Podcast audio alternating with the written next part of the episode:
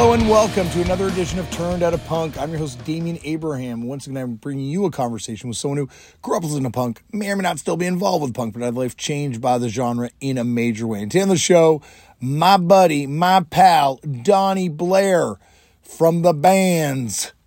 It's a long list, so I'm, I'm going to abbreviate it, I guess. Hagfish, Only Crime, The Toadies. But there, there's a lot more we discuss in this episode, I assure you. He is a, uh, as I said, a friend of mine and someone that I have a deep admiration for many bands he's been in. And of course, he is also another voice in the greatest story ever told on Turned Out a Punk. And that is the ballad of the Blair brothers, Zach and Doni, an MVP professional wrestler, which you can hear on episodes 101. Anyway, I'll get into all this in one second. Right now, I'm recording from a van in the middle of a parking lot in Milwaukee on tour. Uh, and so that could explain the audio problems. Little little weird out here by myself, so I'm going to keep this short. Uh, you can find me on various forms of social media at Left for Damien. If you want to get in touch with the show, hit up the email address turned out a punk podcast at gmail.com. That and a Instagram page and a Facebook page for Turned Out a Punk are all run by my brother and guest booker, normally extraordinaire, Tristan Abraham. I booked this one myself. Actually, Zach Blair booked this one, but uh, Tristan normally books the show, and you get in touch with him over there. If you want to support the show, tell all your friends about it. Let them all know. I play in a band called Fucked Up, hence why I'm in a parking lot in Milwaukee right now. You can find out more information about shows we're playing over at fuckedup.cc. And uh, we've got a bunch of shows. We're on tour right now. We're going to be going across Canada. We got some records available there, a new album called One Day, and all that kind of stuff. So, anyway, head over to fuckedup.cc for more information on that. On to today's show. As I said off the top, Doni Blair is on the show. This is an episode I've been wanting to do for a very long time, and it took it took forever for this to happen. And I apologize because, yeah, this is as I said off the top, this is part of the greatest story I think that's ever been told on Turned Out a Punk, which we'll get much more into on the episode. You can find out more information about Doni's band, The Toadies, over at thetoadies.com. And also, Doni has written an incredible book called Even If It Kills Me Martial Arts and Rock and, rock and Roll and the Mortality ebook. You can find that all available wherever you buy your ebooks, actually, over at Amazon and other places. And it's a fascinating story about a guy's journey. Well, you'll hear. This will be like a, a preview for that book right now on this episode. Anyway, I'm not going to ramble on anymore. I've got to get out of this parking lot. So uh, sit back, relax, and enjoy Doni Blair on Turned Out a Punk. Doni, thank you so much for coming on the show. Thank you for having me. I'm so stoked. I'm, I've, I've heard you and my brother go for so long, like, well, God damn it, come on. I know, I know, and that's that's me. That's my fault. I, no. I got Zach's way cooler than me, man. Anyone that's met him, even my wife thinks so. Uh, you know? Well, I, I, I know who I'm picking in a fight. I'll tell you that much, and it might not be Zach in this situation. No. I, you know what? I had to fight a lot because of my brother's mouth. It wasn't necessarily me. It was him getting. I mean, flapping his fucking gums at people. I'm like, oh yeah, well, my brother will do. Check this out. Like, the fuck's wrong with you? You know. And so then I would I would have to go in as I got to back my brother's play and just get the shit kicked out of me all the time. All the time I got beaten up. But can't let anyone fuck with my little brother, you know. Well, we're just, we're gonna we're gonna talk about that, and I'm sure we're gonna get to the uh, the more uh, trained era of your life that you're living in now in terms of uh, fighting skills, awesome. martial arts skills. Yeah. But before we get okay. there, we got to start them off the way they all start off, which is Doni. How did you get in a punk? Do you remember the first time you ever came across it? Great fucking question. I think it was. I know Zach has talked about the No Wave record that he's obsessed with, that we are both obsessed with. That would be the first one. Um, and I guess it's our dad brought it home. So basically, kind of our dad got us into punk rock, you know. Um, that was kind of like instead of just full on going from Metallica straight to the Sex Pistols and Safety Pins, we already kind of had that intro entree with no wave and the whole new wave movement and so looking at all the ripped up clothes and all that stuff wasn't really a weird thing for us because we were already watching you know, Oingo Boingo, which if you don't think about it now, like Oingo Boingo aren't punk rock, but back in the day, again, my dad got us into Oingo Boingo because he thought Danny Elfman looks cool, you know? And if you see that stuff, if you see Devo, if you grow up with that, or even the police, kind of going into punk rock and watching the Sex Pistols or Buzzcocks or something like that, it's really not that difficult, you know. It, at least it wasn't for us. We we're like, oh, okay, this is just a little bit faster and more aggressive, and it makes us tingle and want to go destroy shit, and we're into that, you know. It's a, it was just a step up. It was an evolution from what we were already into, you know. Well, I think with uh, you know, and Danny Elfman's been on the show, so I definitely consider Oingo Boingo Whoa. band. Fuck yeah, Oingo. Boingo are just amazing. Absolutely, amazing. but it's it's funny how that stuff was. Now we just take it for granted how weird yeah. that stuff was and how interesting that stuff was. But but when you put it into the landscape of Captain and Tennille and the Eagles and even Led Zeppelin, it's so yeah. radical. Yeah. And that's what was I look back on it. I'm so glad we had our dad and our parents that pushed us with music because they loved everything, you know. But my dad would he loved Robin Trower, of course, and ZZ Top and all that stuff. And he and my mom were always playing Steely Dan. She loved the Eagles and that kind of stuff, you know. But Steely Dan was where they met up. They were like, all right, we can have common ground here. So we they're still one of our favorite bands. But my dad was also bringing home uh, from the record store, uh, like from the radio station. He would bring Oingo Boingo. He brought No Wave. You know, he we still got uh, the uh, uh, Ain't This the Life, like ten inch that my dad got. We've got uh, Reggatta de Blanc and three 10 inch records. My dad just grabbed them and brought them home, you know, and he would just bring us shit he thought we would like. And if we didn't like it, he'd take it back, like, okay, that didn't work out. Well, here's this, you know. He turned us on to everything, you know.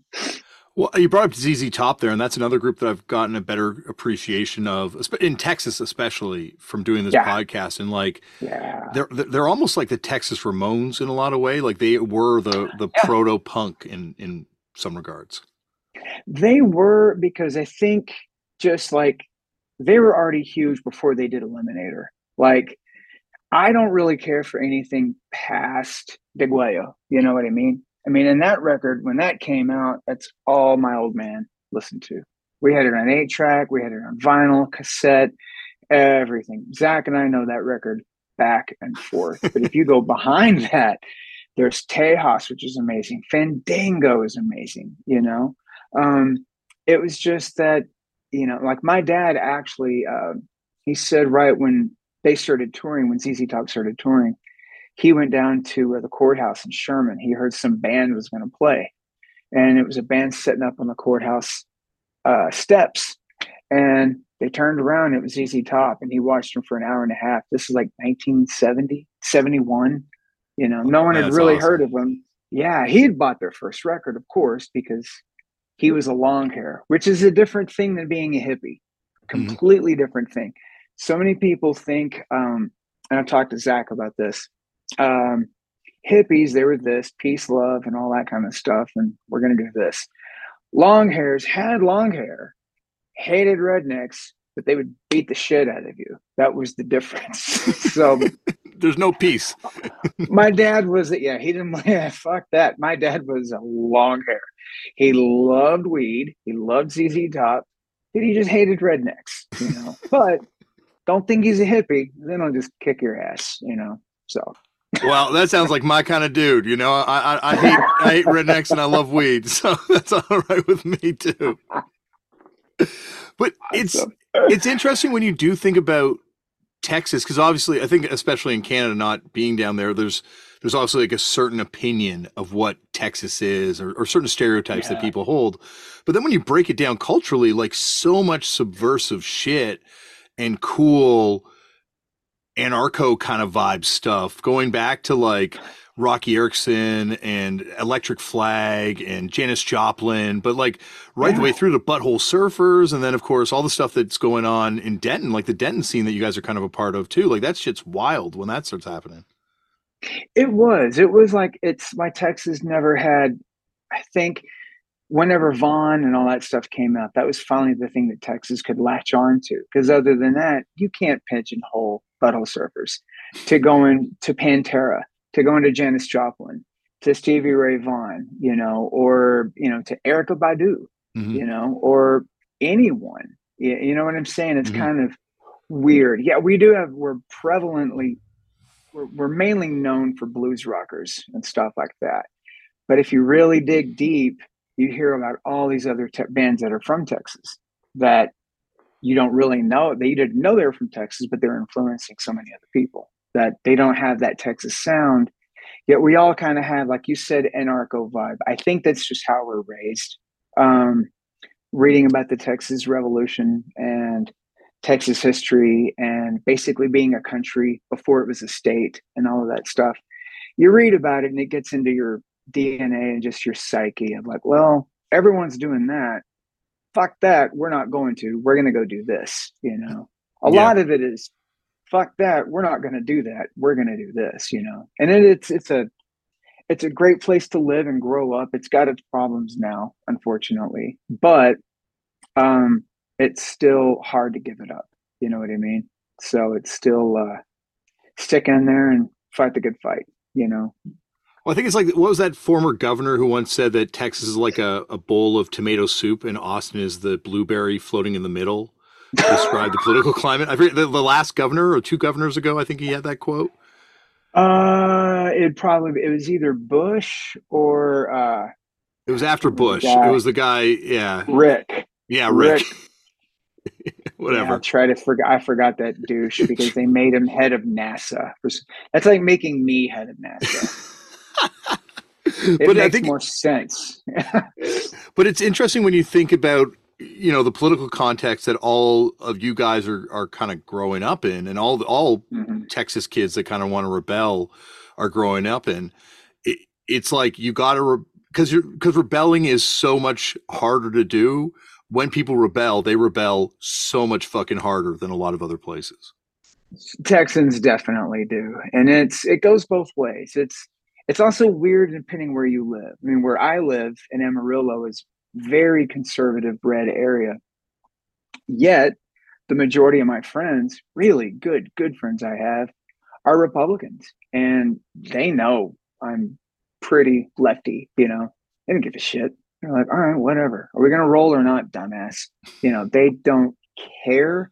It doesn't matter, you know. So I'm lucky in that regard that I don't I, I don't have to get into a lot of heated political discussions because it's people that are like, okay, who cares? Someone's going to be in as a president for years, someone isn't. Are we going to not be friends because of that? No, we're not. So let's be friends and we just won't talk about that shit. We'll talk about other things, you know? So I'm kind of lucky. I got lucky in that, you know?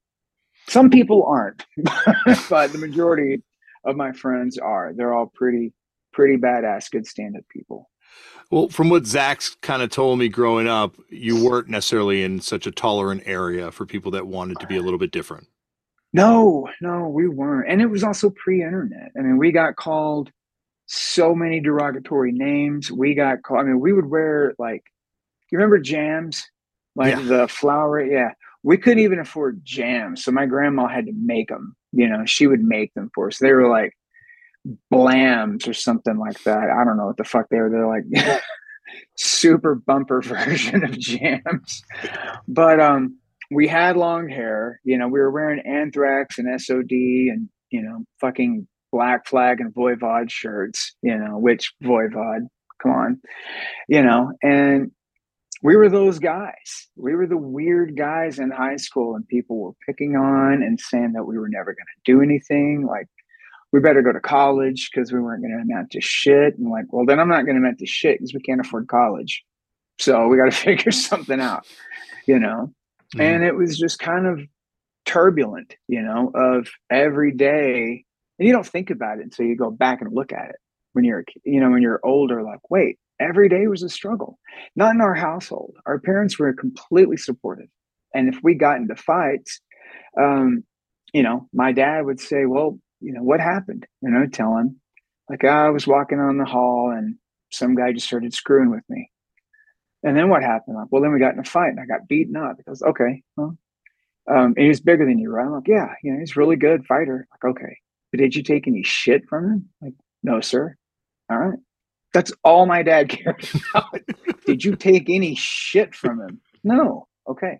Same with my mom. Our parents weren't, uh, you know, brush your teeth at night, you know, eat your vitamins, eat your vegetables. Like, did you take any shit from anyone? No. Okay. It's all they cared about in our lives. so it was that. I'm sorry. Go ahead. No, no, no. I was going to. Where were you getting sort of these like Voivod and all these metal records? Because like this stuff is not mainstream by anyone's definition, especially then. So where is this kind of coming onto your radar from? Is it through your dad again? God, no. Um, at that time, we got fucking lucky right around that point. And first off, we met a friend of ours named William. Um, we had just bought Master Puppets. It had just come out like probably the year beforehand, 86. So this is like middle 87, you know? And um, we were, we bought it. Remember, my mom bought it for us at Target. That's what I remember. So, and we took it home. We're like, fuck, we heard this is badass. We listened to it for a few days. Then we were like, we got to put this away for a bit. We were not ready for it. Like at that point, the heaviest shit we listened to was we were listening to like Malmsteen and Maiden, you know. I mean, again, my mom bought us Live After Death at a Sears. You know what I mean? so, and even before that, our parents had told us once we got like older, we were getting into music. They were like, "All right, boys, we want you to leave your room for a couple of hours. We're going to decorate it." And we were like, "Oh, this is going to suck so fucking bad. This is going to be horrible." So they were like, "All right, come on in, check it out." And they had bought Kiss poster, um, Great White. They bought the Number of the Beast poster. So our parents put Satan on our walls, you know they bought this shit for a picture of Heather Thomas in a jacuzzi. We were like, yeah, you, you guys know we're gonna jerk off to this, right? I mean, we're, we're gonna. So you know, and we did. I mean, like, I that, think that was my old man's gift. Like, here's my gift to you. Like, okay, you know. I mean, that's that's what we were being raised with. Our parents were that inclusive and supportive of everything. Mm-hmm. So we, you know, whenever MTV came out, they got us that so we could watch that stuff, you know. So we got into, you know, so much different stuff from MTV from 120 minutes to the Headbangers Ball or Rip. Rip had just come out. And we also had a uh, TV uh, radio sh- uh, station in Dallas called uh, Z Rock, and um, it played all metal. We couldn't believe it. You know, it was only an hour and away. We listened to it every day, like just religion. It's all we listened to for years was Z Rock. You know, all of the metal bands would go through. Ozzy would be on there. They would only play Sabbath or Ozzy, Slayer, Guns and Roses. They'd play whatever was heavy and rock at that point in time they played it. So we got really lucky being turned on to all this shit at the same time and figuring out like Voivod, the fuck is Voivod? So we looked at it, went to our local music land and got killing technology. Mine was fucking blown, you know, and mm. we tried it with so many different records, you know. One day we got lucky. We are like, shit, Celtic Frost, into the pandemonium. Then the next week, Napalm Death, not so much, you know. really? You know what you were doing? Oh no. But unfortunately, also tried it with the cramps. Like, this is gonna be amazing. Not so much. But now Cramps one of my favorite bands in the world. I just yeah. wasn't ready for it. Yeah. You know. Or if anything, if Metallica said it, we're like, okay, we got to find some misfits, you know? So it's just that kind of shit. You know what I mean? Was there Texas metal? Like obviously Texas metal becomes such a huge thing, but had that scene already started by that point? Oh yeah, rigor mortis. It hmm. began and ended there. You know, well, at that point in time, Pantera was around, but they didn't have Phil. They had a guy named Terry Glaze, and I think that was him. I can't really remember. Um, but they would play. God, this place called the Electric Company, and um, uh, Sherman, but they only did covers at that point in time. And I remember I was I just started playing bass a few years previous, and these girls went to go see them, and they were like, "Doni, you would love them." Uh, their bass player's name was Rex Rocker. He was amazing, and I was like, "Whatever." I didn't know shit. That guy's a fucking stone cold badass. But at that point, he was Rex Rocker. Yeah. You know, and they yeah. were wearing. Everyone knows about you know. I think their first true records. It's old business. Everybody knows that, and they hadn't become Pantera yet. Mm. But before them was Rigor Mortis. Have you heard Rigor Mortis? I've heard some stuff after Zach kind of talked him up to me online because. Uh... So yeah, their first record was on Capitol Records, and we were like, all right, let's go give this a try. And we got it. And it again blew our fucking brains. So then we went and saw them at the Arcadia, which is only like maybe it was 1,200 people, open for Slayer on the south, on the, yeah, South of Heaven tour. Oh, that's so, awesome. Yeah, I think we got a contact high. There's so much weed in there because I had to sit down. We were slamming. And I was like, whoa, I got to sit down. Oh, shit. it was serious. But you know, it was fantastic, you know. And then Casey and all those guys and Mike Scaccia became great friends of ours, you know. But at that point in time, it was rigor mortis. They were the ones pretty much just kind of leading the charge with that. And they were just, they were beyond their time, I think. People couldn't catch up to them. They were so fast, so precise, so amazing. They weren't normal slow metal or any of that. It was, they were way ahead of their time and uh, so I think they only they only did a couple of records, you know, before they broke up. But check it out. That's also like that band Devastation. I think they were ahead of their time. They only did like two LPs, right? I remember Devastation. Were they Texas? Texas well? too. I think they might be Dallas. I might be totally off on that, but they were. I just. I think they opened for the Cro-Mags when they first came through, and then they Oh, they might have been Austin or San Antonio, okay. something like that. I think they were south. I don't really. I mean, then again, I could be saying that could be completely full of shit, but I'm pretty sure they. I don't know if they were from Dallas or not. It's a big state, a lot of music coming out of it, so I can imagine. Fucking huge state, dude. It's such a big state. When did Forbidden Cause form? Like how long in, oh, after playing bass? Oh, oh, nice. Um, it's a favorite started, band on this podcast. It comes up all the time. Oh man, that is crazy. Well, 80, I started in 85. We got that band together in 88, I guess. Before that, we had a, rec- a band we never played out called Lunacy. That was our first band with the guy William that turned us on to um, heavy, uh, like basically heavy stuff. We walked into his room and he was playing uh, My War. You know, we met him with his little brother Brad, but he was playing My War. We were like, what the fuck is this? He was like, you're to want to hold on to your asses. Check this out. Then he played Rain and Blood. Then he played the first Suicidal. Then he played Spreading the Disease. So Zach and I were like, where the fuck are we? You know? so William and Brad, they were from Florida and they really helped out with our, our getting to know things and our uh, information and knowledge and finding these bands. We never would have heard of Slayer hmm. unless we found them.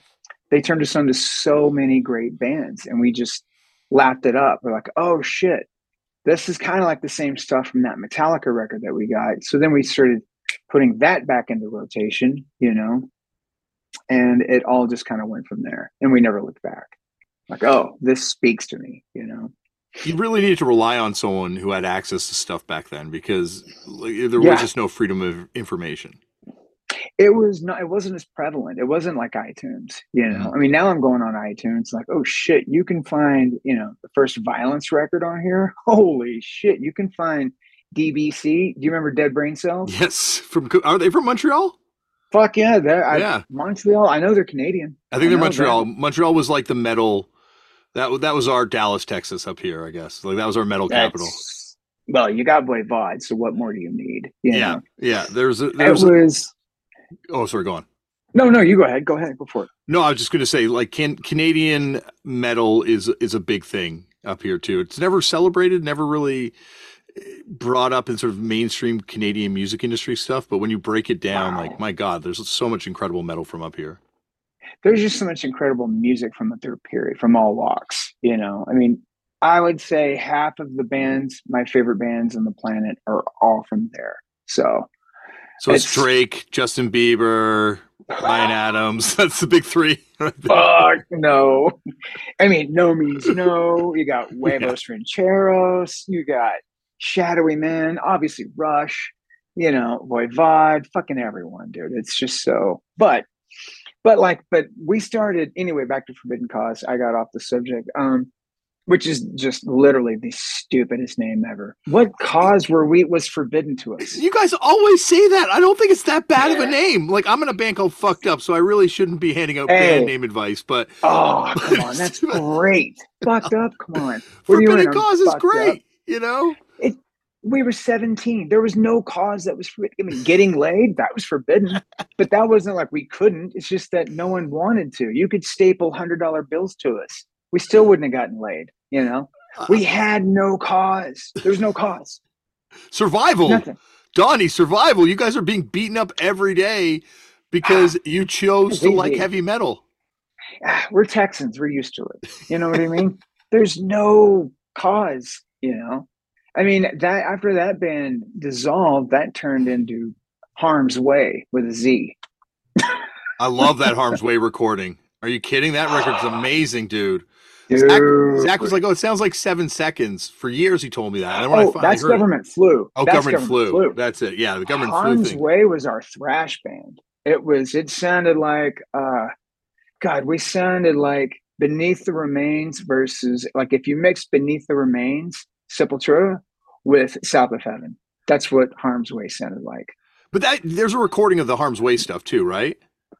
I think so. If anyone has it, Zach has it. Yeah, because I think he sent me that too. Because he sent me something and he's like, "Oh, it's going to sound like seven seconds," and it raged.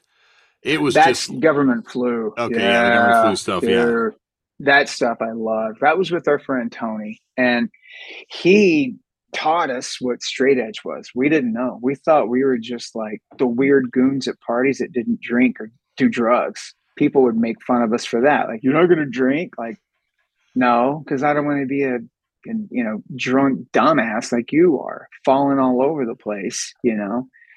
And we just thought we were weird until we met my friend tony and he goes oh no no you guys are straight edge. We're like the fuck straight edge? And he told us he goes it's like bands like minor threat and you know seven seconds and then bad religion and all this. We were like shit yep we're straight edge. That's what we are. Fucking ain't right we're straight edge you listen to Gorilla Biscuit, it's like, all right, I'm fucking straight edge, you know? And it was, we had something to grasp onto. Mm-hmm. Not only was it music we loved, but it had an ideal that we were. It was like, oh shit, we're not weird anymore. We can be part of something, you mm-hmm. know? We're, mm-hmm. we're part of something now. That's, this is far cooler. And the music rips. So yeah, we're that, you know? Yeah, I, felt, I was the same way. I never wanted to drink, never wanted to do drugs, and finding straight edge, it gave me not like an identity, but more like like a cause. Like yes. You know, like something we a forbidden all, cause. A forbidden cause, exactly, and it was forbidden because no one was like your entire life is being encouraged to drink and do drugs, and yes, you yes. know, you're choosing not to. That's what I hated. We saw it our whole lives, just with you know, people coming over to our parents' house and grown adults acting stupid, you know. Mm-hmm. Um, people we grew up with, you know, like one day we're in eighth grade, everything's cool. Then we hit ninth grade and they're going to parties and they're acting like dumbasses because they can drink. The hell, you know, and it just it never made sense to me of wanting to get that way so you can feel better or cooler. And I understand everyone has their own reasons. So I'm not I'm not judging anyone. I'm saying from my own perspective, I never understood it ever. Because to me, it was going to keep me from being able to play. Like, well, if I can't focus, then I can't play bass, you know, good. And I'm working on getting better at that. I don't need an inebriate or something to kill what I'm already barely grasping onto at this point you know yeah. i got i got enough troubles of my own figuring this shit out I don't need alcohol or anything to to kill it for me. So, and it wasn't. I guess, and I guess a lot of people just feel more relaxed with it. And I never felt that way, you know. And I mm-hmm. think Zach and I have this theory that our parents did so many drugs in the 60s and the 70s that it's just in us. It's just in our DNA anyway. So we don't need it. Like, oh, okay. We just feel like that all the time. yeah. Is that Salvador you know? Dali thing is I don't need drugs, I am drugs? Pretty much, you know, and I think we were just born that way. Like, oh, okay. No, you know, we're just born this way. But it was uh go ahead, please. Oh no, you, you, mentioned going to that Pantera show. So bands were coming through Sherman, or like at least, at least local yeah. bands were coming to play. Oh yeah, because it's only in we're only about forty five minutes, barely an hour north of Dallas. So there would be clubs up there. Um, it was part of like the the circuits and stuff like that, and people would go up and play and have fun, and they go back and haul ass back to Dallas and stuff. And so lots of people played this electric company place, you know, and they were always there. They were there about every other month, I think so. And then they started getting more popular. And I think they played there again once after Anselmo joined the band, right when they did Power Metal, that record. Mm-hmm.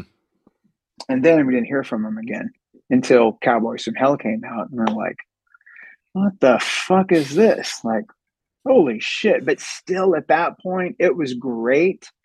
But at that point, Zach and I were already in like, okay, well, when's the new Pestilence record coming out? So, so they were already like, nah, I want to find out that new fucking Pestilence record. Let's let's talk about that.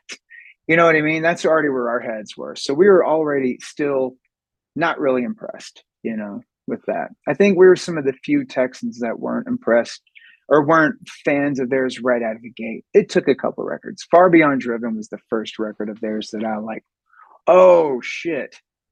Now we're fucking talking, you know. So were there any punk bands locally that would be playing too? Like Sherman based punk bands that would I guess Government Flu would have been playing those type of bands, now. Yeah, we were about the only ones. Um, we had to go to Dallas for the punk bands, mm. you know. We had to do that. Um, and we actually we were we only had one show we played at the slip disc you know our friend sean bailey booked us that gig and i played with uh, plastic gloves because i saw jello do it and i thought it'd be cool and i'm like wait i can't play fucking dumbass man so anyway that's awesome yeah you, you can't make this shit up you can't make it up man and zach was like you're gonna play with those? Like Jello did it. He was singing, dumbass. He wasn't playing at bass. Like it'll be fine. It wasn't fine. So we were handing out flyers for that at Bill's Records and Tapes, and met Banning Lion, who we started Hagfish with. So Government Flu did that one show, and our drummer Daniel, who was from Harm's Way, quit because he didn't like playing the punk rock stuff. He wanted to go back and do other things. So we needed a drummer and we auditioned Banning, and it was on a drum kit that wasn't that he wasn't used to. So the audition went pretty shitty, you know. But we loved hanging out with him and talking to him. And he was like, guys, if you try me out on my stuff, it'll be far better. I promise. So Zach was like, you know what? Let's just you and I go down there and play with him and see what happens. So we did, and we were like, let's just start our own band with him, you know and we wanted to do different things and it just kind of clicked right from there but and that's how we started hagfish and by that point you guys were already pretty deep into sort of the descendents fandom right oh yeah well it's we were we were at the tip mm. of it we were still discovering them my friend tony would, would be, be telling us like bill stevenson's the best drummer on the planet you know he's not far off still you know yeah um still is one of the top i think it's but fun watching. was, I mean to cut you off, but it's it's, it's fun watching. No. It's fun watching a drummer watch Bill Stevenson, and just like how much they're like yes. they just appreciate everything. It's like stuff that I could never see. That they're like, oh my god, you gotta, you can't believe what he's doing, like the shit he's doing. Because like, as terms of like, he's not you know, he's he's not up there killing the drum kit in a way that you'd you'd expect, you know, to be blowing away a drummer. But the drummers are like, no, what he does is so perfect and so methodical. He's the drummer's drummer. He ruins people's lives. You know, I've seen so many drummers watch him and go, oh, and I just watch them shaking their head like, this sucks, you know, and they just shrug their shoulders and walk like, yeah. I mean, I do it watching the Karl. So I'm yeah. like, oh, fuck, I'm going to, I've got a lot of firewood I can sell then. I'm not going to need it after watching him. Uh, we were like at the top. Uh, we were just now getting into bad religion and uh, descendents. And then Banning turned us into all as well, you know, and then we started just going down rabbit holes of Mahavishnu Orchestra from that and even more Black Flag, just everything, everything known to man, you know, and it really opened up our eyes. Just we were constantly looking for new people to meet because, A, to my brother and I, basically from our dad, he was bringing us records and bringing us music. So to us, you, we were going to find out more information from other people than we could ourselves. You know, meeting my friend Brad and uh, Brad and William turned us on to punk rock and, and metal, big time metal. Then meeting uh, Tony turned us on to straight edge and hardcore. Meeting Banning turned us on to so many other bands and so much stuff. So we were always just thirsting to meet new people. Like, whoa, what is that guy going to turn us on to? You know, every person that we met that we thought was kind of like us, like, all right, what are you listening to? I met some friends of mine named Colin and his brother. Um, they had a band called The Diversions. They loved No Means No. Turned us on to No Means No. We're like, fuck, great. Now we got to buy every No Means No record there is. And we did. So it was just, you know, we didn't have the internet. We didn't have that. Well, and it's it's like you were saying earlier how now you can go on and hear any violence record you want. You can hear any yeah. siege recording you want. Like there's just everything there, but you don't have that kind of eh, need to be as I guess religiously adherent to one record. Like if you got that No Means No record, whether you liked it or not, you're going to listen to it until you start to like it. Yes. Yeah, dude, you paid a lot of money. You paid a lot, thing, man. Yes. Fuck, that shit was expensive. Like, yeah. Well, but sometimes it just didn't work. Like, you remember that band Zoetrope? Z O E T R O P E. Yes. Yeah. Yeah. We were so, and Raven. Raven was another one. Zach and I were like, Raven, the beast is back. Holy shit, this is going to be amazing. Oh my God, it was fucking horrible. We were like, and my dad was like, So, would you guys think about that record? we were like, sucked. And he was like, well, hold on, let me listen to it. Ugh, you know, but you know, then again, sometimes you can judge a book by its cover. Like Possessed, Seven Churches. We yeah. bought that. Guess what? It's fucking awesome. You know. Yeah, yeah. And we no showed our bad, mom. Oh my god, with upside down crosses and blood, and just with the logo, like this is going to be badass. And we had it laying around, and our mom would always go in and uh, do our uh, like clean up our room. So like, hey mom, want to show you this. We bought this record. We just want you to see it so you don't think we're Satanists. And she looked at the back and was like, "Oh, you boys don't believe this shit, do you?" I'm like, no, we just like the music. All right. you know what I mean? Yeah. but yeah. it's like that kind of stuff you know is going to be amazing, and you don't you can try stuff out before you buy it so many times now. Mm-hmm. You really mm-hmm. can. And it's it's cool for record nerds and music nerds like us, but it also kills that that zing of when you find something that's great because you've been bitten in the ass so many times beforehand, you know. Well, even when I love something, you know, there's just so much stuff to listen to and new stuff coming out that I don't give myself a chance to like really study it in the way that I did records back then. And mm-hmm. you know, I think like you know yourselves and all and Descendents with Hagfish, like that was a band. You guys were kids that heard a sound and were like, we want to do our own take on this sound, and that only comes from studying yeah. a sound and understanding it. Oh, it did, and we also had the advantage of we had to drive an hour back from Sherman to Rockwall, where Banning lived. Mm. So we were listening to music, going to his house on the weekends, and then listening to music on the way back. We were always listening to music with him. We just associated ourselves with with music nerds. That's how we've always been our, our best friends have been people who love music. My wife, my wife is a huge music nerd. We don't necessarily have the same music tastes. It pretty much we love the hives and rocket from the crypt. Past that it's like eh, we'll figure it out yeah. you know? Yeah. But the thing i love about her is the bands that she loves the artists that she loves she is emphatic about them. She loves every lyric every album. She has everything. And so it's like I think as long as you have that, you're good. It doesn't matter if you have the same music tastes. Who cares? You're not necessarily going to love the same as your partner and all that stuff, you know. But as long as you love music equally, that's all that matters, you know. And so we've always had that when relationships with friends or anyone, they have to love music as much, you know. Doesn't matter what it is, as long as they have that passion for it you know yeah for me it's not even it doesn't even have to be music it, like it could be if someone's passionate about someone's obsessed with model trains I, I find that interesting because they'll they'll bring you into their world a little bit maybe not crypto yeah. crypto's the one thing that if someone's obsessed with it i don't really want to hear about it I, you're right because again my wife is a she's obsessed with lego and yeah. trains and yeah. so lego trains oh shit i mean i mean I mean, oh shit, you can't see it, but like behind me. That's awesome. That's Lego. The behind me, right back there. That's just Lego cars. Oh, I that's have to give just you Star Wars Lego. I can show you when we're done. I'll show you her office. It's an it's amazing. That's, but but that's what I love. I love people who are obsessed because they understand passion. Mm-hmm. They understand passion for something other than fucking football. Yeah, you know what I mean. Yeah, exactly. Or Dallas Cowboys are getting hammered on the weekends or something. It's like, no, they put their time and their energy into something that's you can hold, you can listen to, you can really get into that is in your control, not whether 11 assholes pass the ball or they don't. Who gives a shit? You're going to let that ruin your weekend? No, you know.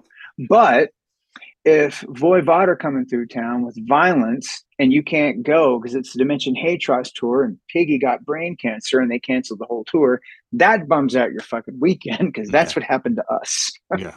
Yeah.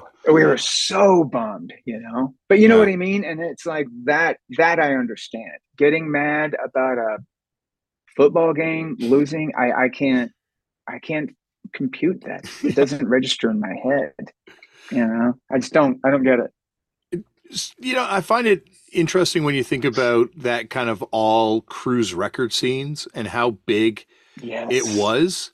God. And it seems like it just, yeah. there's no real, you know, sort of remnants of it in any sort of way. Like it was like one of the biggest sort of subsects of punk for a time.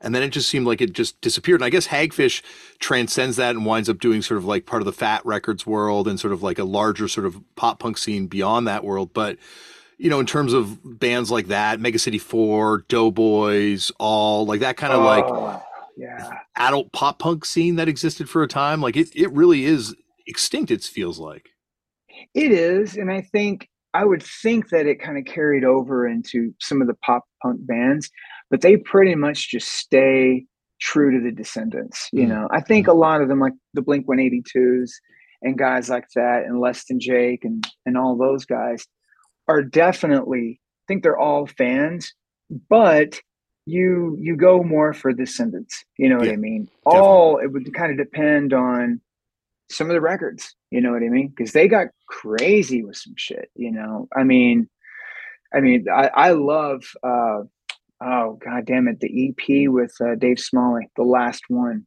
Um, it's got postage on it. I'm, I'm see that's the thing is like I I find I do have some all records, but like all yeah. is like you're saying it, it's like a cult, a separate cult, and you, you can be a Descendents fan. It Everyone's is. a Descendents fan, but to be an all yeah. fan, that is to be a hardcore fan. That's different, yeah. And I love all. It's, mm-hmm. but also like we got into them when Scott was in the band, mm-hmm. so Allroy Saves had just come out. So after we got into them, they played Dallas, and we went on that tour, and it was fucking amazing. It blew our minds, you know, and to see these guys on stage, and it was so much different than seeing Slayer or Anthrax or those other bands. These guys were right here. We could touch them if we wanted. We can go out and talk to them, and we did. Like, whoa, we're talking to them. Blew our minds. Like it was just another thing of, you know, punching the veil, pretty much, and going behind Oz's curtain. Like, oh wow, that's kind of bullshit these are just really good people. They're just up there doing the thing that we want to do and they're being real about it. But you're right about all. it they would go down some weird dark paths, you know, and just some crazy stuff that you're either along for the ride or you're not, and they don't give a shit. They're gonna do it anyway. You know Yeah. what I mean? Yeah. Whether you like it or not, who cares? And it was awesome. I mean, like Allroy says, or I'm sorry, saves. That record's basically just Descendents meets Birds of Fire from Mahavishnu Orchestra. That's all it is. it is. But you, It you totally is. you bring up a great point with that too. Whereas like Descendents are are just like a pop punk band. And I don't mean that to be dismissive, like a hardcore punk No. pop punk band. But like all is closer to a prog rock band. Like the way they're approaching Yeah. this music is is progressively. Well, and they Descendents got into that from the record all because Mhm. they got Stefan and Karl in the Mhm. band. And Stefan and Karl brought in so many more different things that Bill was already into. They loved Mahavishnu. He already loved Mahavishnu. He told me that um, when he picked Karl up from the bus station, right? Never met him before, only talked to him on the phone briefly. Karl comes in, Bill's driving, and they didn't really know what to say. So Bill said, he would goes, uh, so who's your favorite bass player? And Karl went, Geezer Butler. Bill said he thought to himself, we're going to be fine. I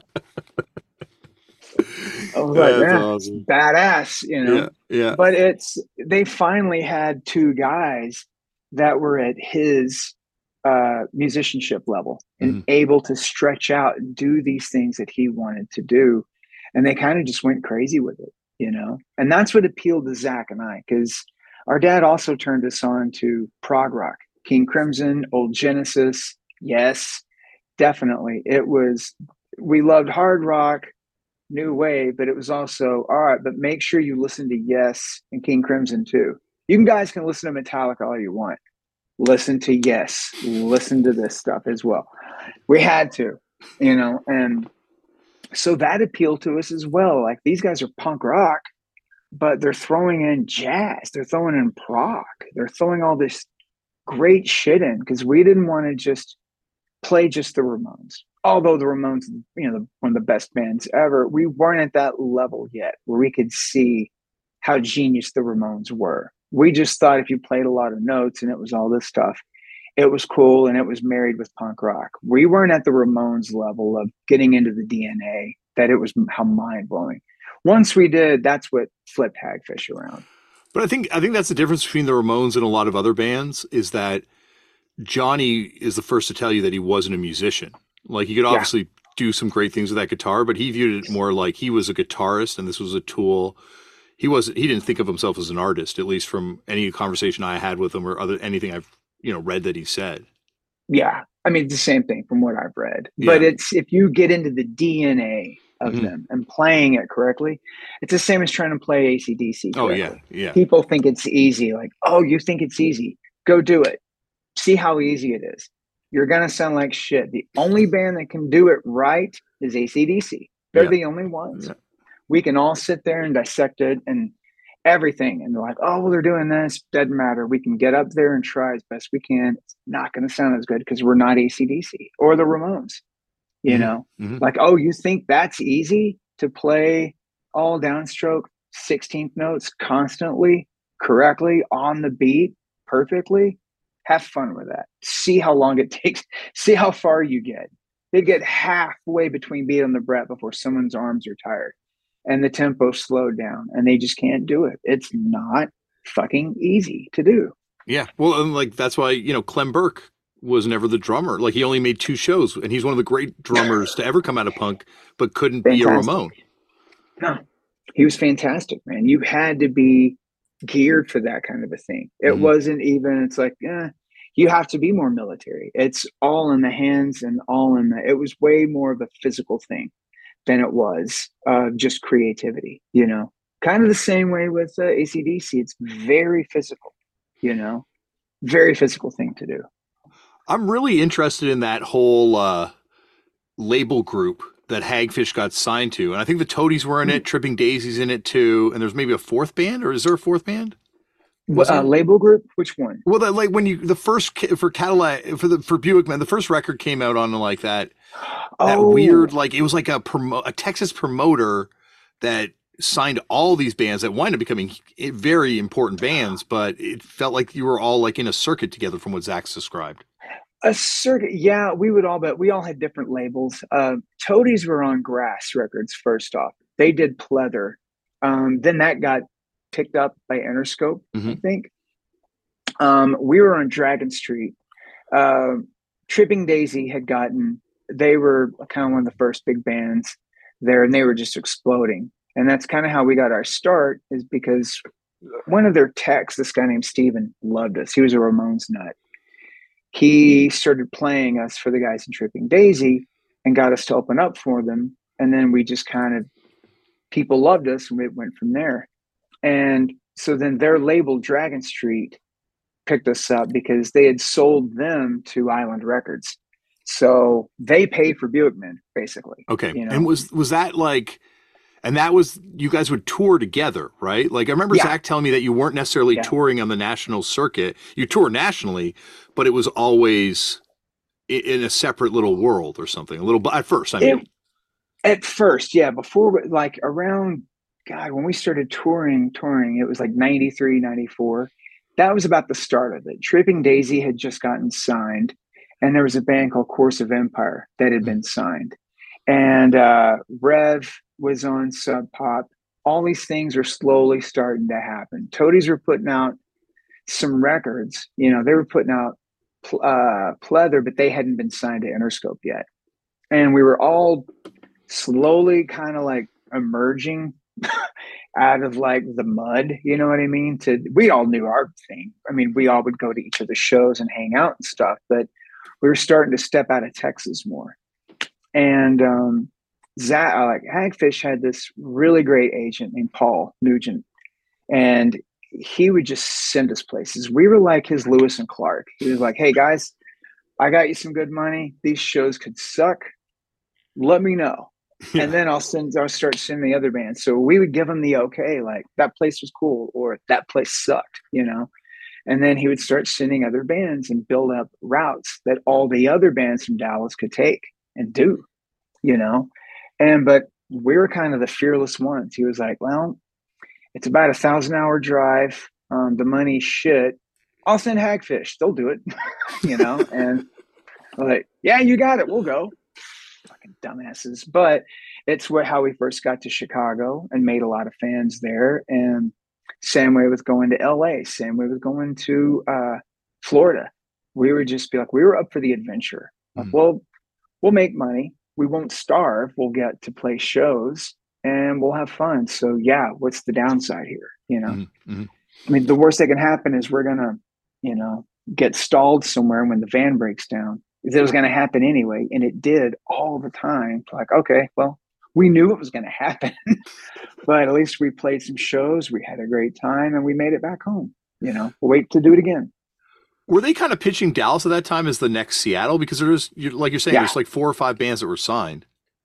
They were, and a lot of the labels were looking at that, but it didn't work because mm. if you go to Seattle, they had a sound.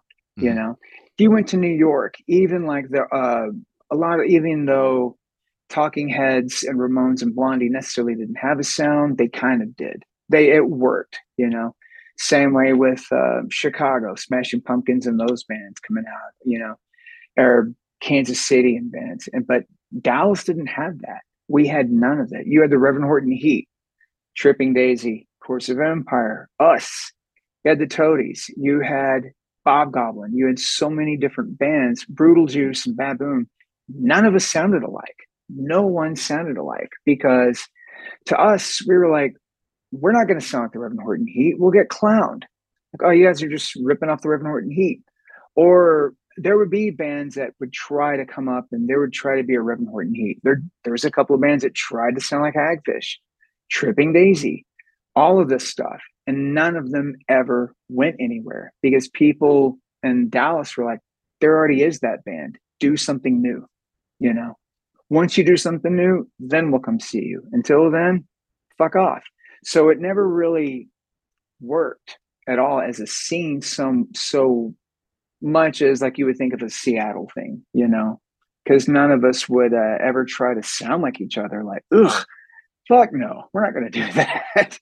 you know and it's a, it's it's the same thing as the texas rebellious spirit we have to be individuals you know it's still interesting because like even at the time being a fan of all these bands getting into this music kind of separately listening to college music samplers and things like that i never associate them with each other like you're saying the sound is so disparate but the fact that you've got like you know ran off a list of six bands there all of them got signed to national deals and and toured yeah. kind of nationally and had a profile I, like I can think of Sh- Smashing Pumpkins and Poster Children from Chicago and that scene, but like the yeah. fact that all these and you're all like you're saying you're all friends, you all knew each other. Oh yeah, it would be. I mean, we would all hang out. We played together. We'd hang out together. You know, we were all touring at the same time. So my wife would go downtown to Deep and hang out. And like, well, how was it? I would call her from the road. Dead. All you guys are on the road. No one's here. then at the end of the year, none of us were touring, so it was just party. Like, hey, the hell are you doing? then we're all telling stories and stuff. Mm-hmm. But and it was a fun, fun time. It was a really cool scene because no one was trying to bite each other. No one was trying to like one up. We were all feeding off of each other. If I'm listening to Bob Goblin's brand new record, oh my God, okay, well, now we got to go do something that's better than that. Or whenever Jim came out with the liquor in the front, poker in the rear, like, fuck, you kidding me? Toadies with Rubberneck. When that came out, Jesus Christ, no one could believe it.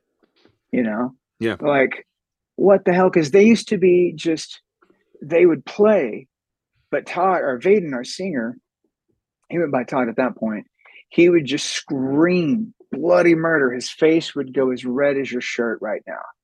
And and no one would look at everyone was just the band would look at their instruments except him. He's looking at everyone and just staring the audience down like fuck with me. I fucking dare you. That was his look as always. Yeah.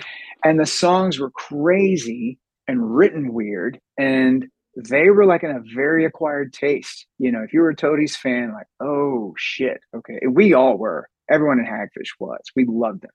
Every time we played we try to get on bills with him, everything.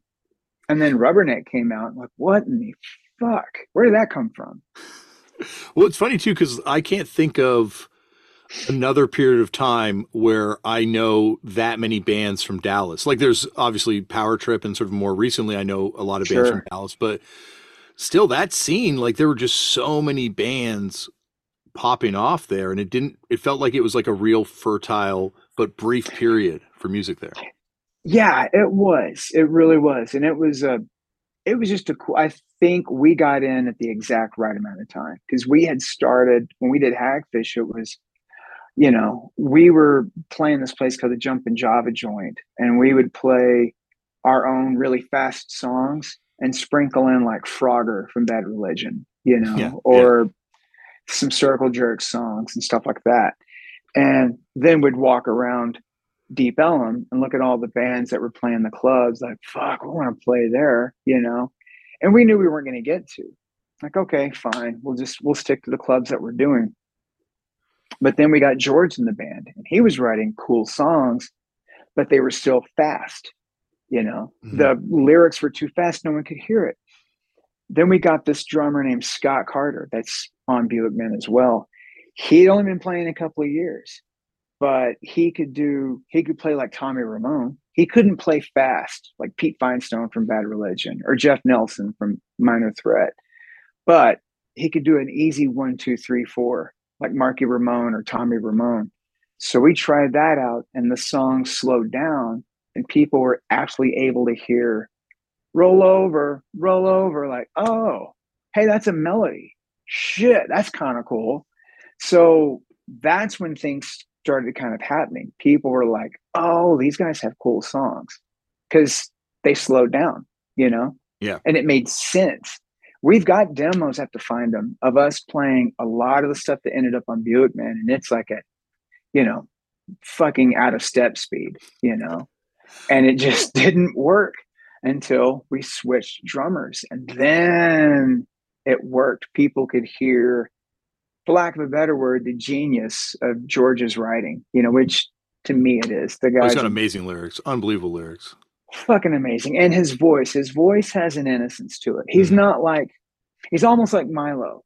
You know, Milo can sing his ass off, but there's an innocence there. Mm. There's feeling, there's passion. There's not, he's not emoting or anything. He's just singing, but it's from his heart.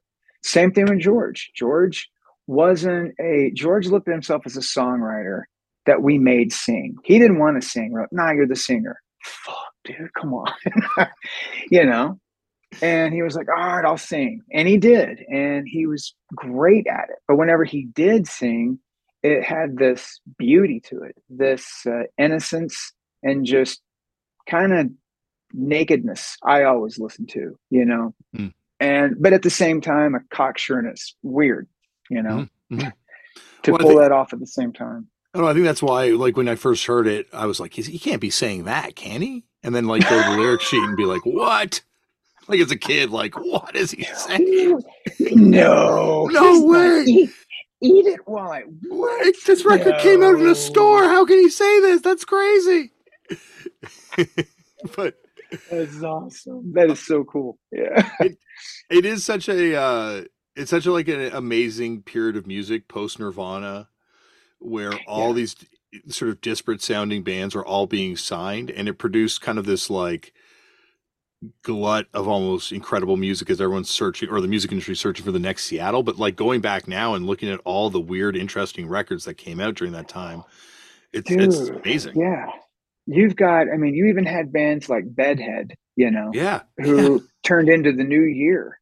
Yeah. You know, I mean, they were around at the same time. They, I mean, and it's, it was them and then us. And sometimes we'd be on the same bill. Like why are we all on the same bill? Who did this with the Reverend Horton Heat? Why not? and you do you, know? you, did a band with a drummer from Reverend Horton Heat later on, right? Like that. I, I used to have that seven inch. What's it called? The um El Diablo. El Diablo. That's it. Yes, it was that... me and Zach Taz, um, and then uh, and Toby Bean, who was in Street Dogs. Mm. He was the singer, and we just did a quick EP and we toured all over for about a couple years. We tried to make it work, and it just people weren't interested, unfortunately. But we had a hell of a lot of fun playing in that band and learning from Taz. Just a great, just a great fucking drummer. Such a good drummer, you know. Would that band wind up playing with a lot of that sort of Austin, Man's Ruin, garage rock stuff that was kind of happening around yeah. the same time? Yeah, we would do like the super super super suckers type stuff, mm. you know, mm-hmm. kind of those kind of bands, Zeke, that kind of stuff, you know. We were still doing Hagfish at the time as well. It was back and forth. But I think Hagfish had just put out the self-titled record and we were like George was having another baby and it was just kind of like we were so tired. We kept getting offers. We were getting offers to play Canada with face to face NOFX. We were getting shit thrown at us, but we were fucking exhausted. Oh, so you guys were going to be on that NOFX face to face tour. I think No Use for a Name does it in the end, and that is uh, a, uh-huh. a, big it's, show for me. One of my first shows. You almost saw us do it. that would we were amazing. I was already a fan we, of you guys, so we got it offered, and we were like, I remember we were just talking to each other. We had done all us, all and Zeke we had done that. We had done Offspring tour. We had done so much stuff, you know, and mm-hmm. it was just kind of writing our record. And there's a record we did in between Lame Ass and the self titled for London, we did.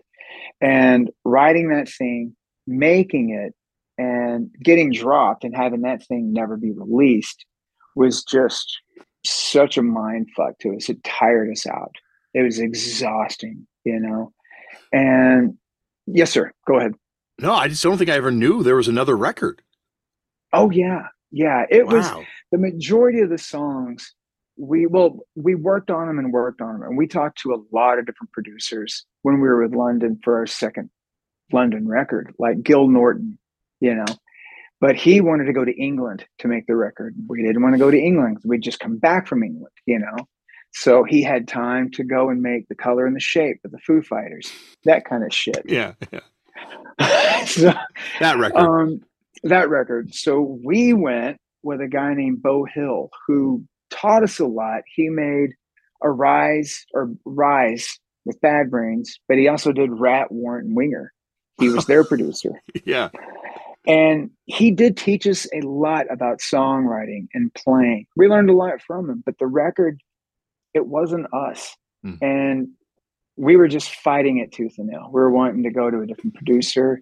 And in hindsight, we should have just let the fucking thing come out, played and toured, and just we would have gotten through it, you know. But the label didn't really like it either. So they dropped us.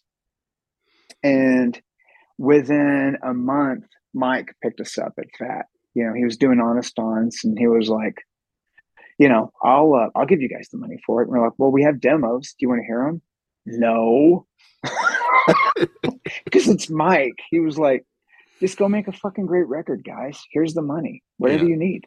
Like in true Mike fucking Burkett fashion, he's just a good dude to a band he likes. Like, no, do what you need to, man. Like total punk rock, and that's why we love that scene. You know what I mean? We were at our lowest. We'd been dropped, everything. Like, what the fuck are we gonna do? Here comes Mike. Here you go. Like, we want to go to Bill and Stefan. I don't care. That's what I was gonna suggest. I'll send them the money, make the record. And that's what we did. And he didn't hear it until we were done. And he goes, It's a great record. I'll put it out. You know. I've asked him about it too, and I've never really gotten like sort of well, at least an answer that I'm satisfied with. But I find like the fact that he does Honest Don's at the same time he is fat. Fat has so much brand recognition, yeah. so much like you know. But I guess it also had baggage, and maybe that's the reason. That, I think that is the reason he said he did honest on so he could have different sounding bands. But to me, yeah, all these bands would have been okay on Fat. It would have, if anything, made Fat sound a little more broad. Well, I think at that time, it uh, if you think about it hindsight, now it would because they have so many different bands on Fat. But at that point, Fat was known for No Use for a Name and Lagwagon and Strung Out. You know, it had that sound. So to have a band like Hagfish or uh, Riverdales, you know what I mean? It was us and Riverdales. We were on there, and uh, the Teen Idols, Chicks stuff Dig like It, that. Dance Hall Crashers. I think. It. That exactly. So it wouldn't have worked. They had to try something else hmm. out, you know. And that was mainly led by Mark Tomo. You know, he was running fat and then decided he wanted to try this. And Mike was like, "You guys would be perfect for Honest Don's," you know. So he gave it a try, and we were just happy. Like, fuck, this is great. You know, it was. We still got the same press the people from Fat got. We got everything. It was still the same stuff. We went to Europe, same thing same interviews, all of it. It was amazing, you know.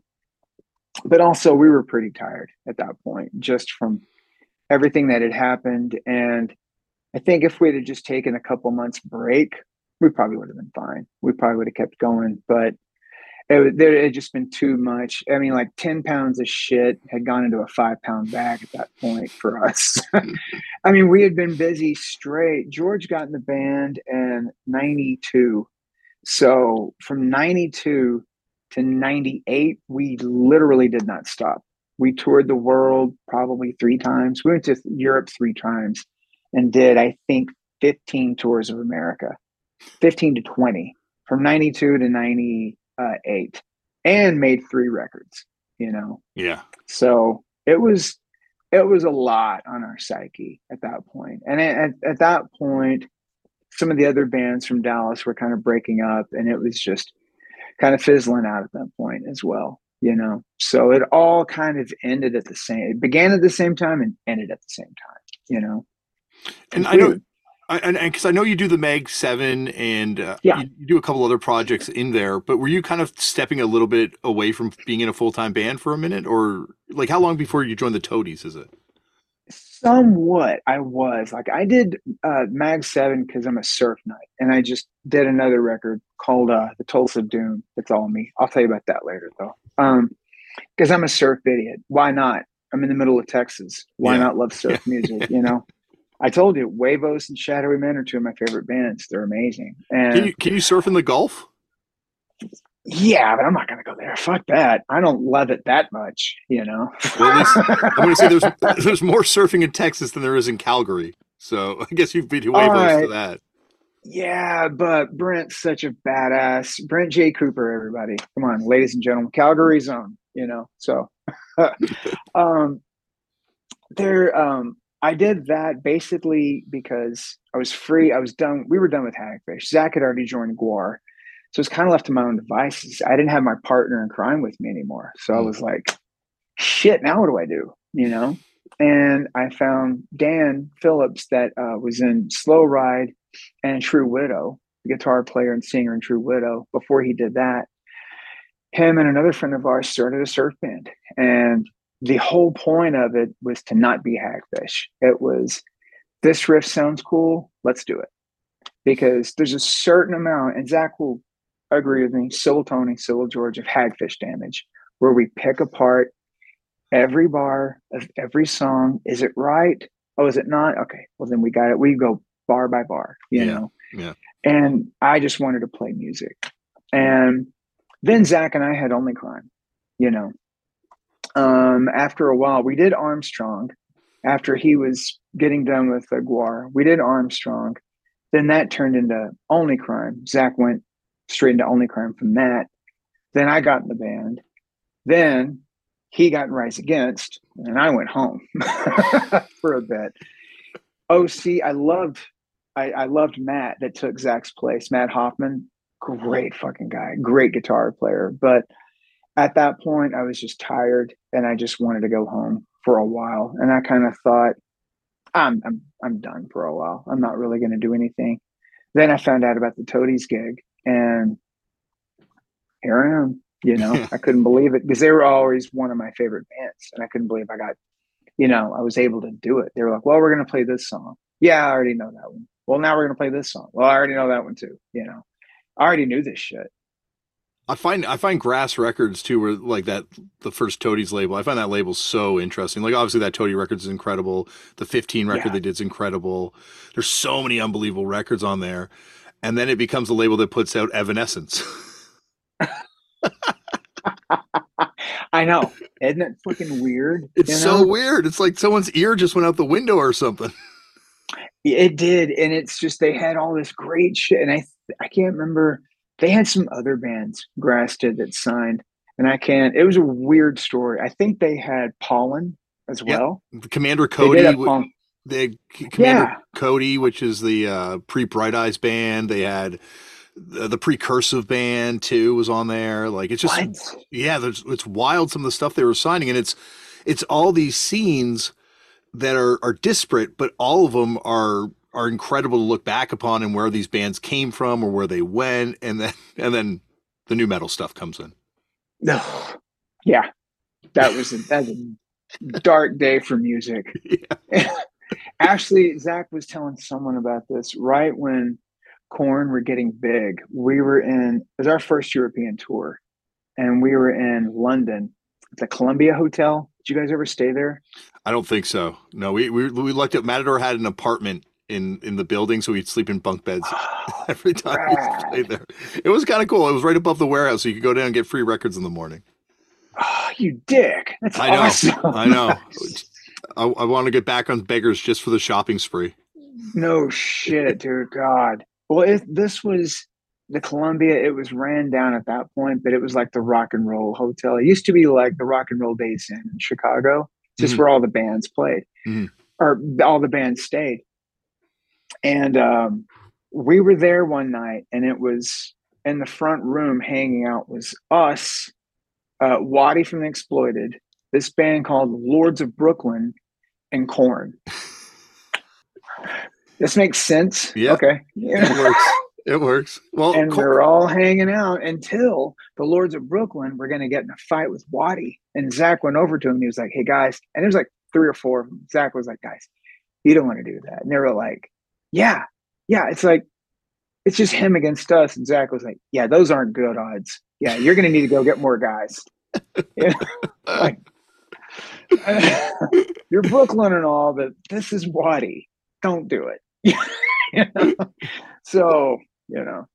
Yeah, it's it's um I don't know, like you're saying, it's a real interesting period in music prior to sort of the nu metal, um, I guess like pop punk ascendance and yeah. post the kind of grunge alternative thing where it's just like this weird stew of all different types of sounds and, and an industry that's looking for the next thing to latch onto.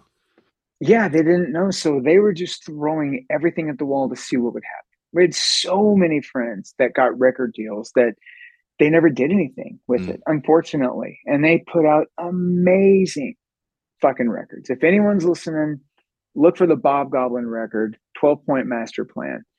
Amazing record. It's one of my favorite of all time. You know, the guy, Matt, the singer, is a genius. They're all amazing musicians. And unfortunately, it didn't do anything. But it's an amazing fucking record.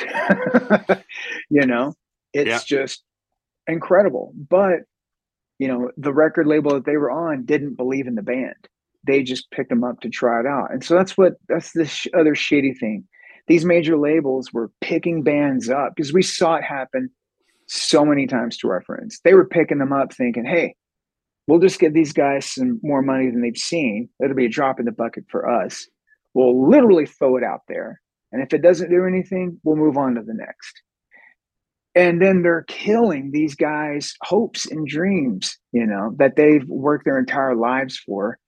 And it's dashed. And then most of them don't even go back up to play. It happened to Funland. Uh, Clark Vogeler, who's in the Toadies, mm. his band, Funland, were on uh, Arista. They put out one EP. Eh. And that's it. And that's it. And they're an amazing band, you know. Did Hash Palace ever get signed to a major label? God, you are good. Um, I well, that's seven inch. you know what, Greg, their singer just died. Last oh, I'm sorry year. to hear that. Yeah, it stinks. He was a really nice guy. His when I dated my wife, when we started dating, he was dating her roommate, so he and I would hang out a lot. Really nice guy, and their bass player was just a sweet guy. Um, really good. My wife was friends with those guys. She loved loved that band. She's got some. I'll have to find some Hash Palace stuff that she's got saved. I'll send it to you. I will show you pictures. Yeah. Oh yeah. If I send it to you, I'll get she'll divorce yeah, me. She's a collector. you don't want to get steal her. Mine. Yeah.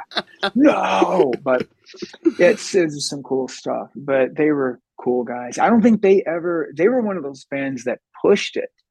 They got bigger them and Locos Gringos and Three on the Hill and a lot of these bands got popular, kind of paving the way for the Tripping Daisies and the mm. Hagfishes mm. and all these others. So they were there first. Then we all kind of came in behind them and we're just standing on their shoulders to go farther, but they paved the way for us, you know. And Hash Palace were one of those, definitely. Yeah, so it's almost like the wave, I guess, before the band, your bands, like this wave of bands we're talking about. Yeah, it had to start somewhere. Mm-hmm. Someone had to start it up in Deep Ellum, so they did. They went and crashed these clubs. Like, we're gonna play, huh? Yeah, we're gonna play, and then they would bring in shitloads of people, and that paved the way for the other bands to come in. Like, well, those dumbasses are doing it. Why can't we fucking go do that? You know? Yeah. So what Zach and I saw. We saw a lot of bands that were like we're fucking better than them. Let's go do this shit, you know? And then we did. We got in and we're cocky. So we proved ourselves right, I guess, yeah. you know? Yeah. And I guess it's like you need, you know, the next, every generation t- tries to take it further and, and shoot mm-hmm. further than the one before them. So you kind of need to yeah. be, you need that launching pad to go and do what everyone did. I think after that, there were some good bands that came after that, but I think the labels had already like, nah, it didn't happen, so we're going to go to the next city, and so they just kept looking around for other people. You know, it didn't really click. It did for a bit. You know, Tripping Daisy did well. Um, the Reverend was doing great, but that wasn't enough to ensure like a good thing that the labels were going to come back and check all of it out you know? Yeah. obviously the toadies. The toadies were by far the biggest band from that era and that still do well you know what i mean? And it's but looking back on it if you look at all a lot of those records and the stuff the bands that they influenced zach and i meet a lot of bands bands that are peers of ours who really loved hagfish that we never would have known. Like you did? And it's cool to see you know, it's cool to to hear that. Well, I guess with you and Reverend Horton Heat, both of you guys kind of fall into scenes. Like you can kind of yeah. like a national scene, I mean, or international scene. No, you're right. Yeah, you're right. Punk and rockabilly, you yeah. know. And we did so much. I just got off of a two month tour with Reverend Horton Heat. You know, I've spent so much of my time with the Reverend Horton Heat. for 30 years now. And I mean, I'm not complaining. Shit, to call them friends and that I've spent that much time with them. All right. Okay. I'm cool with that. You know, they were our first big, well, actually, Tripping Daisy was our first big tour. We did a tour with Bad Brains when uh, God of Love came out for like two weeks, which was insane. How, what was what was that like? I'll tell you later, dude. I, I don't want this recorded. I'll tell you later. Okay. It was well, I do like one night we were at the Trocadero in Philadelphia and they wouldn't play. You know, I, I don't I don't know what the deal was, but they weren't gonna play. We had played. And they for you know, they would come out and play a couple songs and go off. Come out, play another couple songs, and leave the stage. Finally, it's Philadelphia. You know, you're going to give them a reason to riot. Yeah. Have fun with that. Yeah. We'd never been to Philadelphia before, and we were going to New York the next night. And so we were like, holy shit, we got to get the fuck out of here. So we go out of the alleyway where the Trocadero was, and people are on either side of their bus rocking it back and forth, you know they were trying to get at our van. We're like, where are the opening band? We're the shitty bald guys, the punk band. And people like, ah, all right, fuck you guys. You know, people liked us. Yeah. But they they figured out who we were, like, ah, let's not hassle them. They, you know, those poor guys. yeah. Well, I think that's the tour they they I think there's a fist fight in Toronto when they played Toronto and that was the end of it. That is the tour I'm talking about. And yeah. it happened uh I guess after Philly Philly was, I think, the last night, and we jumped off and did something else and went to New York. We didn't do New York with them, and they went off with Beastie Boys. Yes, that happened four days after this incident. So we were like, "They're with the Beastie Boys. This is going to be amazing, great." And then a few days later, we are like, "Oh shit!" we heard about it. Like, oh. And I think the story I heard it was in Al Nolan's apartment from Trigger Happy. Really? When the fight happened, if I'm not mistaken, I got to double check that with him, but I, I, think that was what he told me back then. Yeah, it was a crazy tour, man. And but for yeah. us, we were like, Bad Brains, you fucking kidding me? We get to hang out and open for Bad Brains every night. I mean, one time, Darryl, the bass player, started playing the top of the regulator, and I'm talking to Zach. We're talking, and then he starts playing it. We're like, "Oh shit!" And we start running, and then he stops right before it comes in. So like, damn it, fucker. but to sit and talk to him was a mind opener for me. I was just sitting there talking to him, you know, asking him questions, watching him play. You know, we never missed a single night. We would get done, clean off really quick. And as soon as they played, we watched every single night. It was never one of those, ah, we'll go back and hang out and do our own thing. Nope. Never. We're like, this bad brains, we're gonna watch every fucking night. And we did. All of us did, just because it was our first big tour, you know? So that was a great way to start. Well, I could punish you forever, Zach, but I, am sorry, Doni. I'm sorry to do Dude, that. I got nothing else to do. I do to my kids all the time. Will I do that yeah. to all my kids all the time? They're like my My mom used to do that before caller ID. I would call her and she'd go, Zach? No, mom. Doni? With a question mark. Like, is there another one? Uh, I, I do, only two of us. I do have to ask you for your perspective on the greatest story of all time, which is you guys connecting with yeah. MVP because yeah. I I think um you know well, I just want to hear your take on everything too because having heard both you know your brothers and MVP's side of things, it felt like this brief encounter was so pivotal to both of their trajectories afterwards. Yeah. And I was just wondering how you kind of felt it when, or did it have the same sort of impact on you? I just thought Hassan at that point he was Al. You know, yeah. I just thought he was just again I was telling you about we were just interested in meeting new people.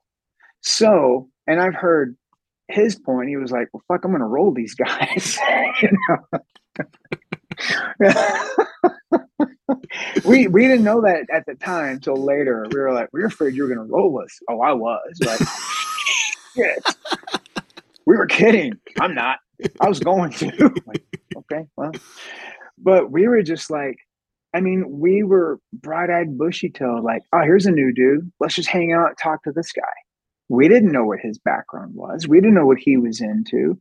We didn't know what bands he was going to be into to turn us on to. It was kind of real like siphoning energy from people. Like, what are you listening to? So I can get into that. You know what I mean? It's mm-hmm. like every new encounter, this guy could be into something badass. And he was. He did turn us on to some great music, you know?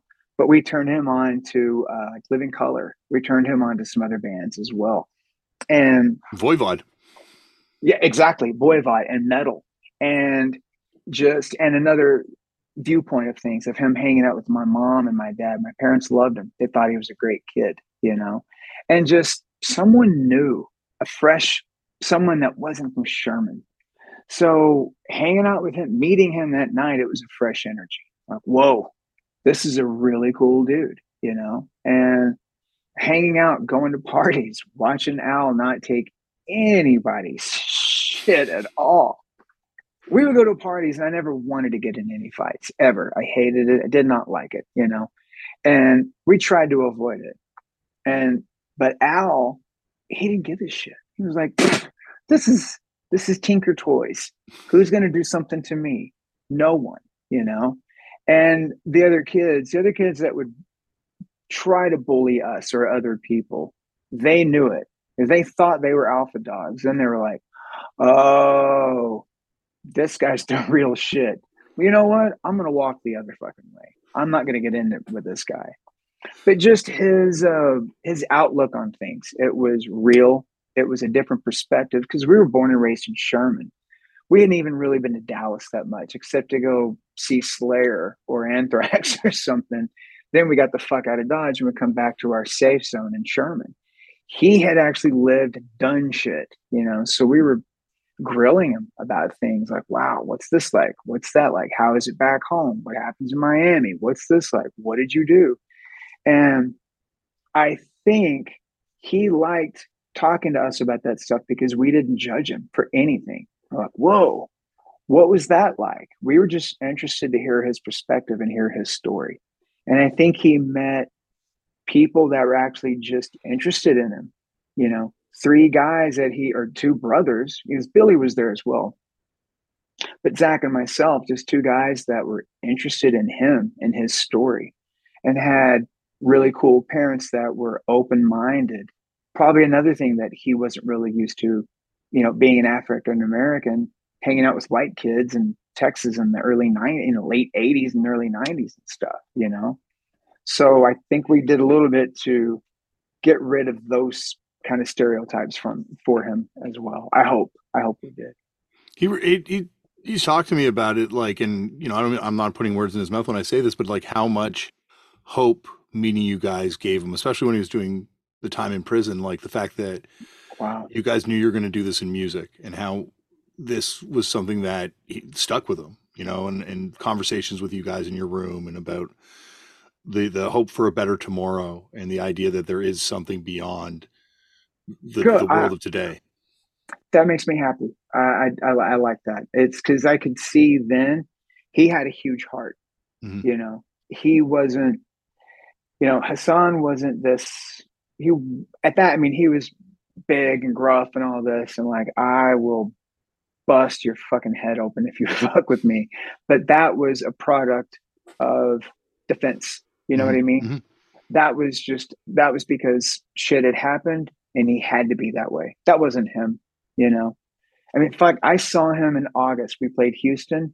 He brought his son to the gig. I hadn't seen him in a long time, and it was just so great to see him. So badass to see him and he's the same person same with that big uh heart you know but he does jujitsu now as well and so i'm gonna go roll with him when i'm in fucking houston next time and it's gonna suck so bad for me well, good thing it's jujitsu and not like you know. So, like, at least there's this is a sport that's designed to have, you know, uh, no size advantage necessarily.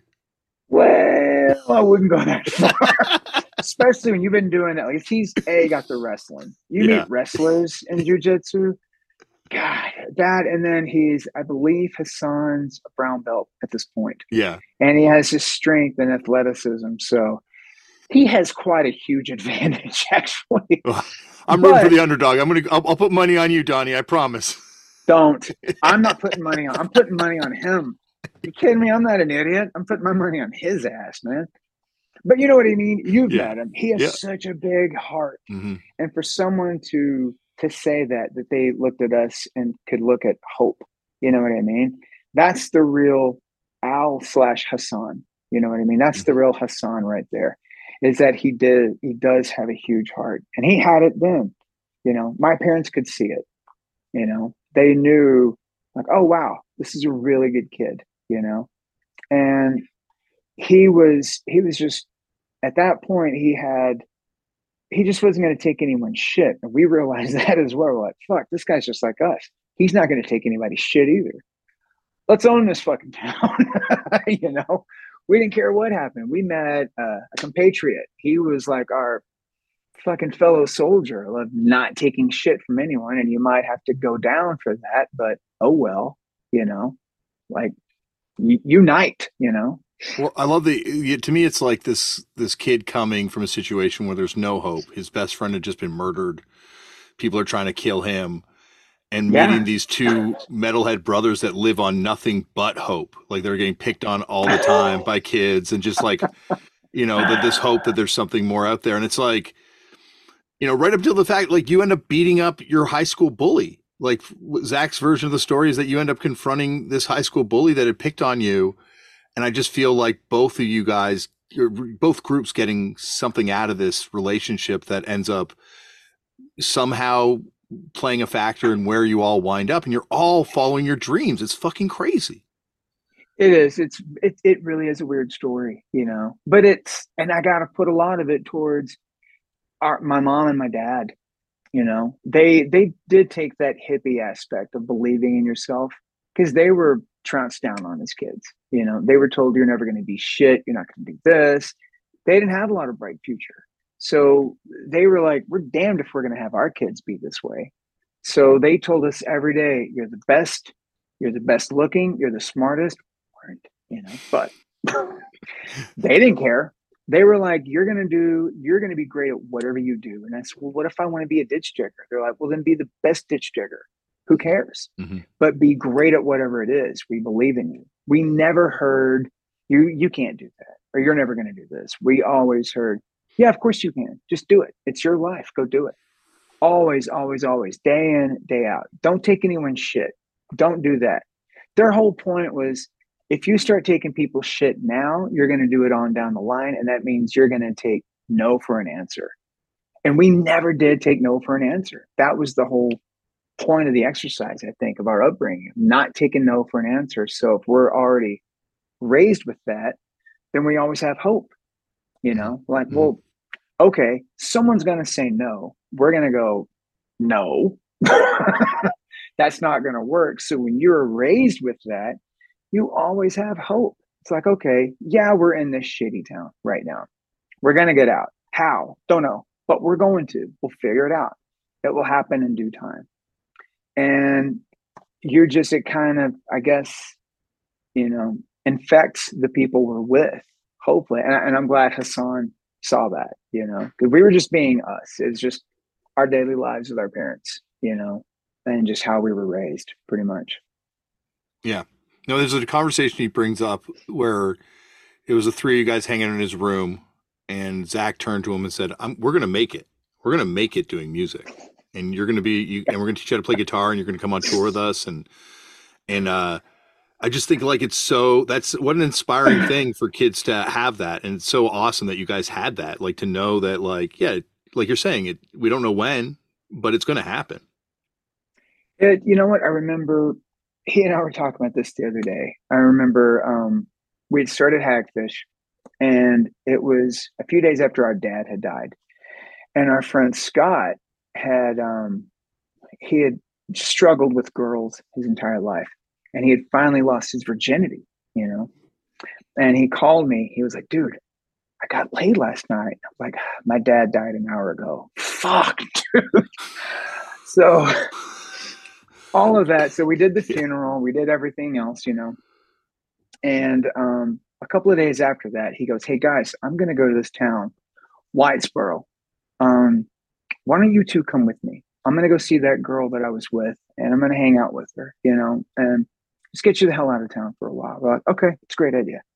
So we rode with him, and um, he he was he was like, hey guys, uh, can y'all get out of the car and go walk around for a while? Because she's gonna we're gonna be, you know, making out in the car. And we're like, yeah, that's that's cool. Yeah, we totally will. So we got out. And we'd also we'd already talked about we're going to make it and all this stuff but we already had you know um, we were really talking about it then. Like our dad had left. He wasn't going to be around anymore. We were having a good really good long frank discussion. We had, it was one of those things we'd always known we were going to do but we'd never just sat and talked about it. So this is the first time we had really just talked about it of all right dad believed in us fuck it, we're totally going balls to the wall right now. We're we're doing this. This is what we have to do. Um, we're going to do this. We're going to do that. And we just outlined everything. We talked about kind of just a really good, heartfelt uh, discussion between the two of us, you know, instead of just letting shit be known, which is how we'd been raised. It was, you've met, you know, my brother well, and he and I, I mean, we're just like this. Mm-hmm. We talk every every fucking day. We're each other's best friend, you know? And the majority of things we don't have to talk about. We never did, but sometimes we do. This was one of them. And we just had a great conversation, probably the first heartfelt discussion we'd ever had in our lives. You know, it, had taken 19 years to do this. I was 19 at the time. And just about our goals, our futures, what we're going to do this way, we're going to do that way, outlining it. And I remember we're sitting there, and Zach was like, ah, "Yeah, we're going to do this. There was a pause and he goes, Hey, you want to go fuck with Scott and that girl while they're banging? I'm like, Oh, yeah, totally. Let's go. so we walked back, got on either side of the car, and just slowly, kind of like when Snoopy's coming out of the pumpkin patch, you know, in the Great Pumpkin, slowly put our asses up, like on the window on either side. And that girl started screaming and ran out and went inside. And we were driving back, and Zach and I were like, "Hey, dude, thanks for bringing us. This is we really needed this." he was like, "Yeah, I'm really glad I brought you guys. like, we really needed it, man. Thank you."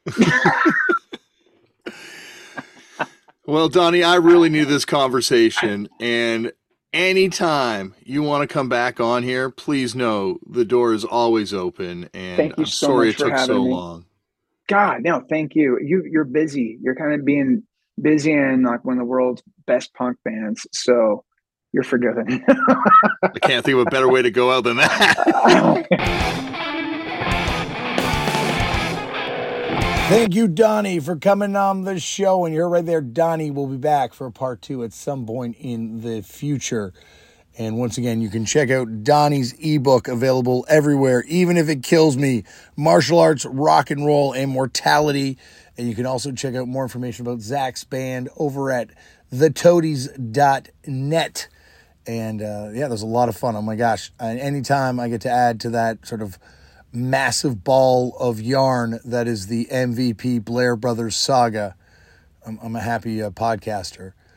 All right, that is it for me. Um, coming up on the next episode of Turned Out a Punk. This is a good one.